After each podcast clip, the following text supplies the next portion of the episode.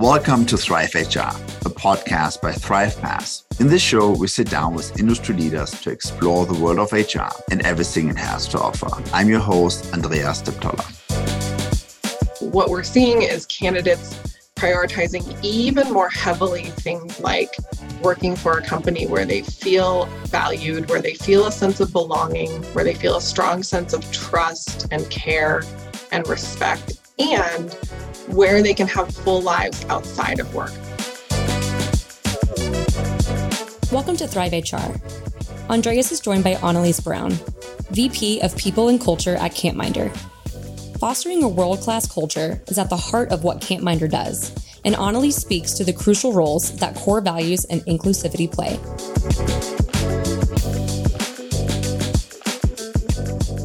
Good morning, Analiese, and welcome to the show. Good morning. Thanks so much for having me. So, tell us a little bit about your background, your career journey, and specifically your current role at Campminder. Yes. Well, I have been in the people and culture space for over 10 years now, and my background includes recruiting as well as all aspects of people operations and culture and leadership, generally speaking. So, my role at Campminder is VP of People and Culture. And that means that I oversee everything related to our team, making sure that we are hiring the right people, keeping them engaged, making sure that the culture and the environment is a place where great people want to work.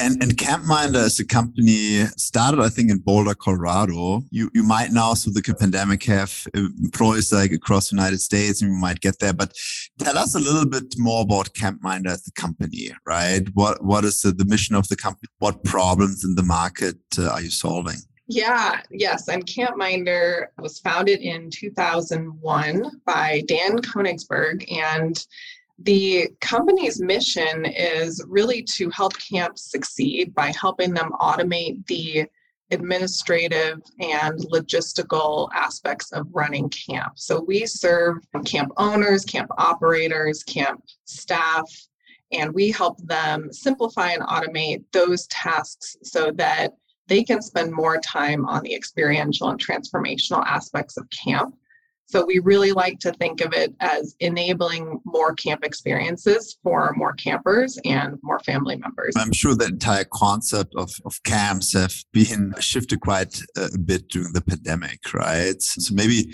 outline to us what were some of the main challenges to the pandemic and what kind of changes in the industry have you seen now with more recent development? Yeah, well, you're absolutely right, Andreas. And in fact, that first summer of the pandemic, many, if not most, camps were unable to operate because the safety concerns and logistical concerns were just too overwhelming for them to even be able to run camp. So many camps were unable to operate that summer. The following summer, camps had started to figure out how to run camp safely, how to implement the right precautions, the right safety measures, how to communicate with parents, and how to do what they needed to do to run a, a safe and healthy camp. And what we're really seeing, which is quite interesting, is that the demand for camp is higher than ever. Mm-hmm. So, as you might imagine, all these kids you know, having been at home and having to do school online, families and parents are really investing in uh, camp experiences to help kids connect with other kids in person, help them have those experiential aspects that they you know weren't getting when they were stuck on a computer doing school online. So really the pandemic has impacted the camp industry quite a bit first to sort of dampen its ability to to run but now it's come back in a really really big way because more more kids and more families are investing in camp than ever. Yeah i mean from a personal perspective we have two small kids and it totally resonates with what you're outlining right? Certainly not an easy time for for many families and, and great to see that now you, are seeing the traction again and and and, and uh, folks are hungry for that interaction. So let's maybe sh- shift a little bit here and and talk more about one of the, the topics that you're most passionate about as, as an uh, hr leader culture right? And i want to start off with just like a very basic how do you define culture at campminder yeah well we think of culture as how we work. And so the how we work is, is sort of the behaviors. And the way those behaviors manifest, at least at Campminder, is through our core values. So we really look at culture as being driven by our core values. Those are the behaviors that guide the way we work with each other, that guide the way we work with our clients, that guide the decisions that we make. So when we when we talk about being a culture fit we really are talking about being a values fit. And in fact we've shifted our language to use the language of values fit over culture fit just to be more precise in that definition. And if you think about the, the values right maybe let's start off with like how do you how do you ensure that the right players get on the bus right? So in the recruiting process in the hiring process yeah how do you determine hey this candidate is actually a really good fit from from the values perspective yeah, well, we actually have created behavioral interview questions specifically focused around each of our core values. So you could take one of our core values of own it, for example, which is driving for results with passion, grit, mm-hmm. and determination. And we have come up with questions to say, hey, can you tell us about a time that you had to drive for results with passion, grit, and determination? Can you tell us about a time that you faced a challenge and you persevered through it? So we really intentionally ask those questions throughout the interview process and in different ways. At the same time, we want to acknowledge and allow for the fact that those values can show up differently and depending on folks' background and cultural context and what they've experienced in their career, there might be different ways that someone has owned it. So there's not necessarily one right or wrong answer to the question, but it's really looking at is this something that they're committed to? Is this something that they've demonstrated in the past and that they will bring to and enrich our culture at Campminder? So it seems like the it's a core part of the interviewing process, very deliberate with, with, with, certain questions and whatnot. And I know the, the HR community seems to be kind of split on that, or there might be a lot of different uh, perspectives, personality tests. Are you conducting personality tests as part of the interview process or more on an ongoing basis? What, what's your view on that? We don't conduct personality tests as part of the interview process. Where I have seen personality tests be most effective is post interview when someone has already joined the team as a tool for self discovery, as a tool for people to learn about their strengths and maybe their areas of opportunity and as a tool for the people around them to better understand them as as people as coworkers how to interact with them and how to communicate with them. So i view them as a really powerful tool However, I don't believe that they necessarily need to inform a hiring decision because I don't believe that there is, you know, only one right personality for a certain kind of role. I view it more as after you're on our team, after you're hired, let's look at how we can help you learn about yourself and how we can help your coworkers learn about you so that you can be as successful as possible.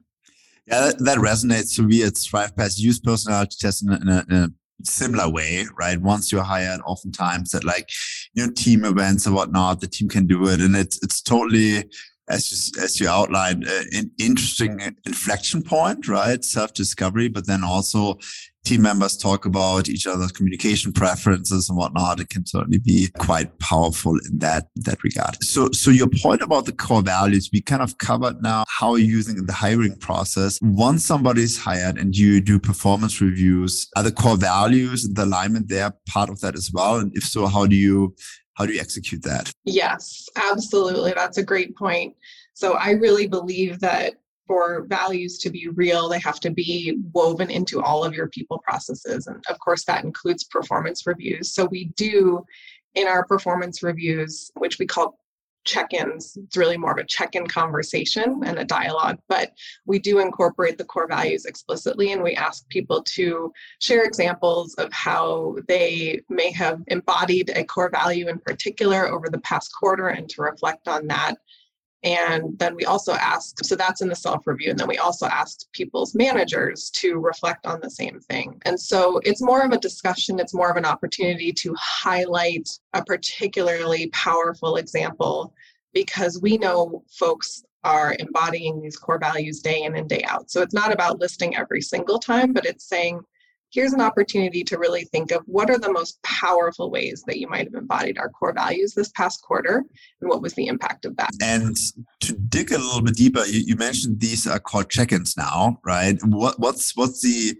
cadence or the frequency of the check-ins and then maybe as a, as a follow-up question i'm sure you have over the years also seen instances where there was an alignment, right? Kind of like the, the negative side of it. Outline to us how that is then handled and, and what you've seen. Yeah. Well, to answer your first question, we do these check ins on a quarterly basis. And as I mentioned, it's really more of a conversation or a dialogue. We do have folks document some of the key points, but the power really comes in having the conversation and in sharing the feedback and receiving the feedback and making sure that people have the feedback and the visibility that they need to learn and grow and improve. And then, as far as what happens when there's misalignment, that's a great question. I think one of the benefits of being such a core values driven company and culture is that it has tended to attract people who are really genuinely aligned with the core values. And in the interview process, as we talked about earlier,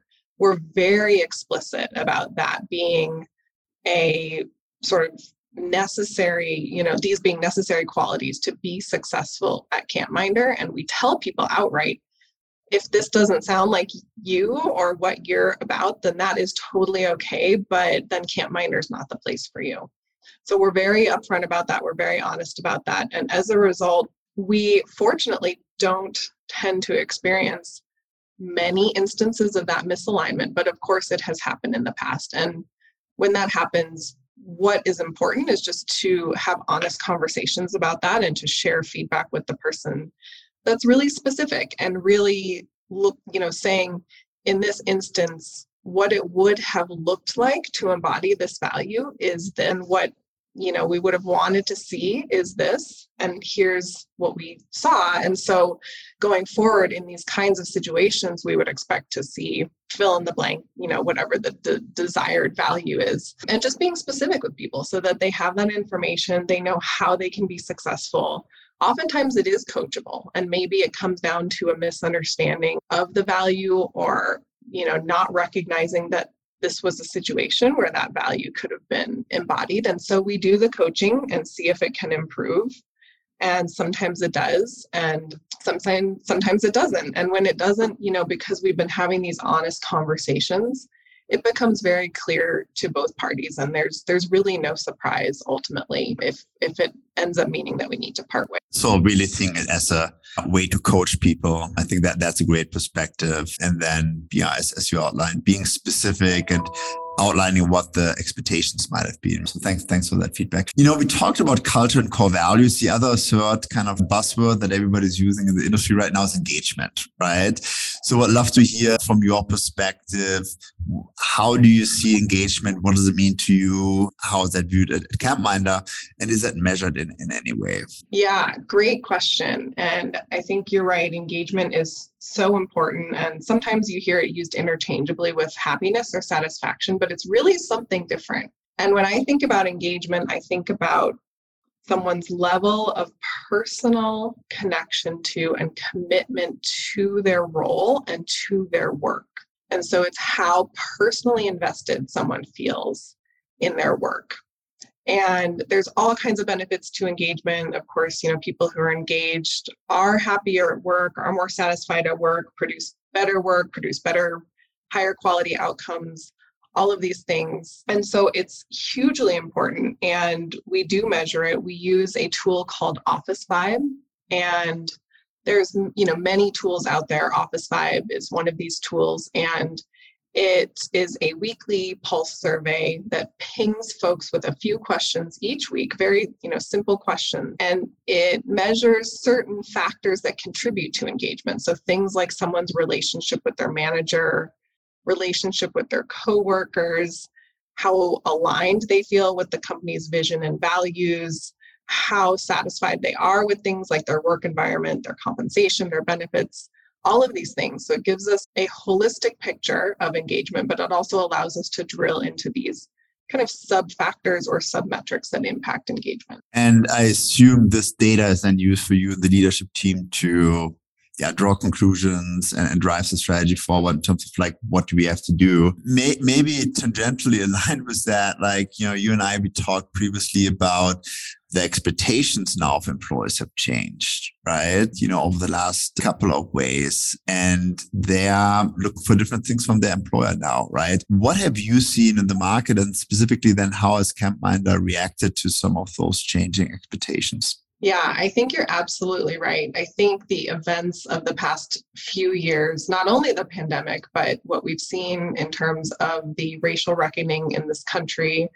all of the chaotic and destabilizing events in the world and certainly nationally has caused people to reflect on what is truly important to them and therefore what are they looking for in an employer. And so what we're seeing is candidates prioritizing even more heavily things like working for a company where they feel valued, where they feel a sense of belonging, where they feel a strong sense of trust and care and respect, and where they can have full lives outside of work. Because I think one impact of the pandemic is that it caused people to reflect on the importance of relationships and community and connection.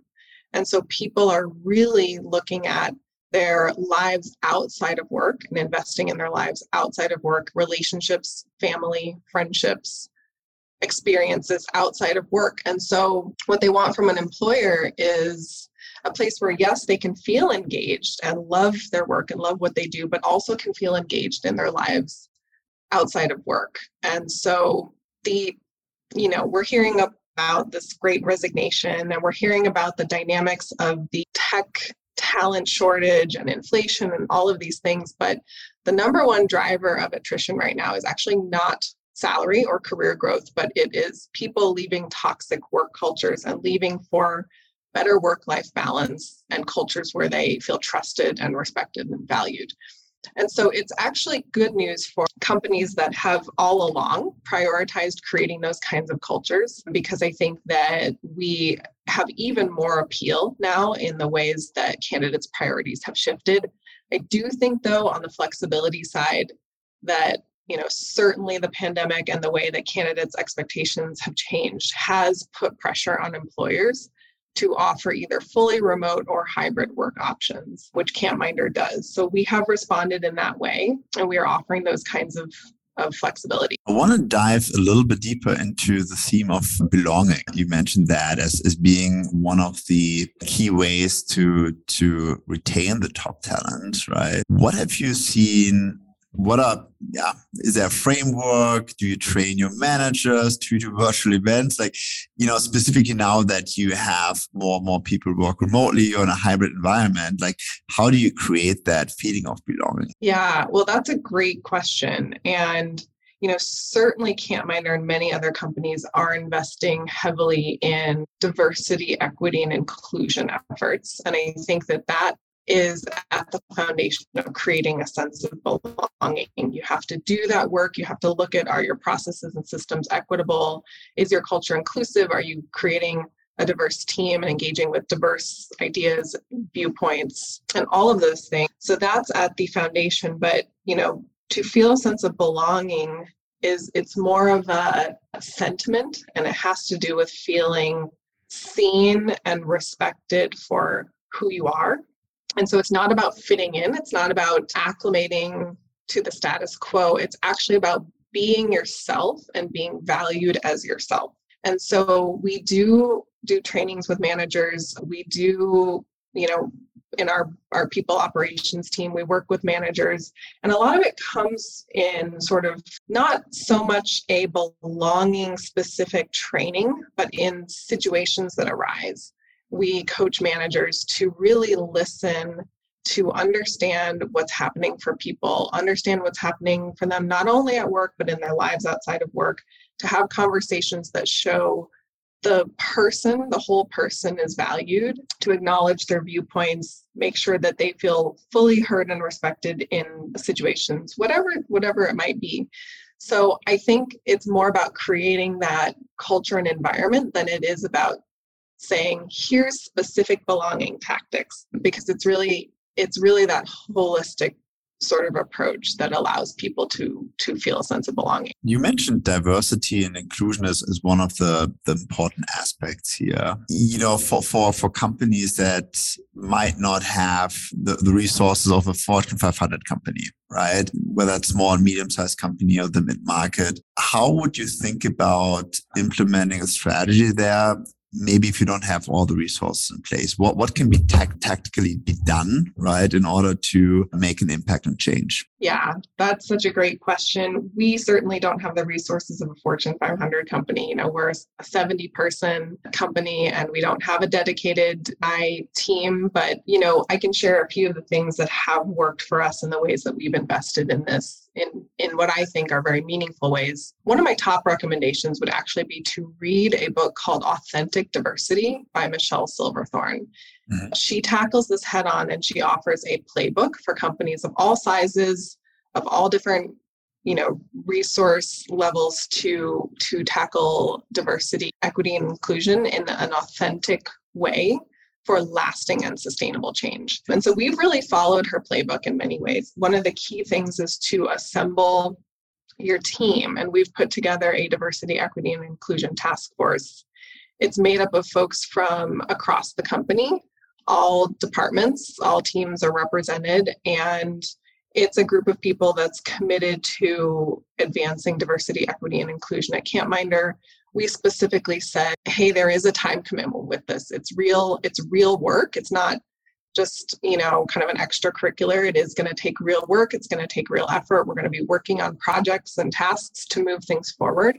And so we got we got the buy-in, we got the commitment of those folks, and we have undertaken several meaningful projects so far, including revamping our vendor selection policy to be more inclusive, looking at our hiring practices. We've implemented some inclusive training across the organization. So, at our last two all hands meetings, we implemented some inclusive language training as well as some training on how to have inclusive meetings, among many other smaller projects. So that's been really effective for us to gather a team of people who are, you know, very committed, very engaged with this and then to leverage that commitment and enthusiasm to get things done. Yeah, th- thanks a lot for the for the framework, right? And then also the book recommendation, which kind of leads me into my next question. You know, as as one of the leaders here in, in the industry, and and and you're so well connected and always about new things. What are some resources that you would recommend uh, our, our audience, right? Whether it's certain books, certain conferences you go to, podcasts you're subscribing to? Where are you getting new trends and information from?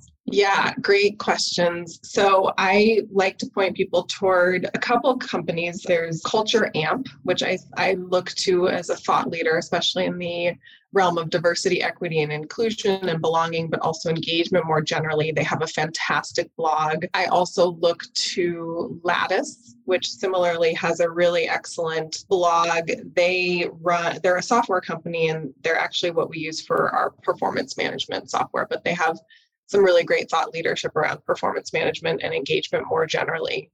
I mentioned the book Authentic Diversity by Michelle Silverthorn. That's a that's a wonderful resource. I really appreciate to Michelle Mijung Kim's writing. She has a blog. I believe her blog is called Awaken, and she also just wrote a book, which I'll have to look up the name to tell you, but give me one second. Her book is called The Wake Up closing the gap between good intentions and real change. I really like Adam Grant's podcast. He has a podcast called Work Life, and he dives into all kinds mm-hmm. of interesting topics.